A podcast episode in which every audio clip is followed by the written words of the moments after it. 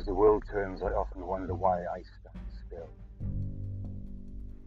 Wanting to jump, but grounded against my will. A supersonic something streaks across the sky. Can I go? Can I try? Fly? I know my meddling wings. I've done it all before.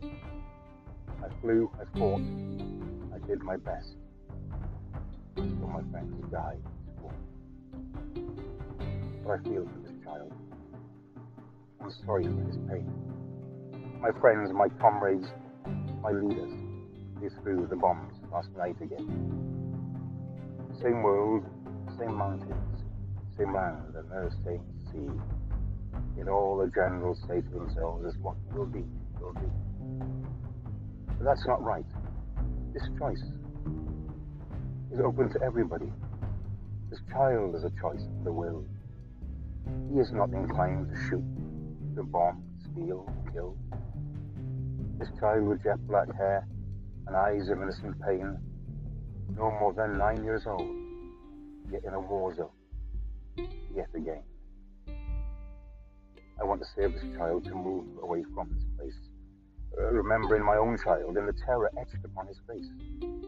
Where are his parents? I try and ask with open hand. But he just stares at my rifle. He doesn't understand. His tear burns my skin as I wipe it gently away. I feel the guilt of a thousand soldiers on this bloody day. Why did we come here? Why do we send death to everyone in this town? What kind of story brought this political black curtain down? As we tear away the future of these children, wives, and men, will they ever have a home and a place to call home again?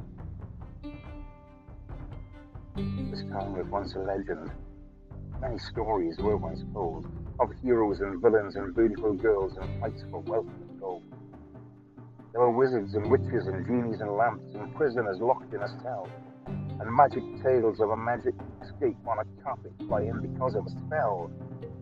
Yet all these memories are now forgotten and left to rot in a grave, and now not even this little child understands the reason men gave. So my tour here comes to an end. I can say goodbye. Looking at this little war child, all I want to do is cry. The streaks on his face would look quite cute if I knew they were not so burnt. As I know these streaks that burn his soul are caused by burning fear. Where are his dad? Where's his mum? Where are his friends? Does my shoulder support his head?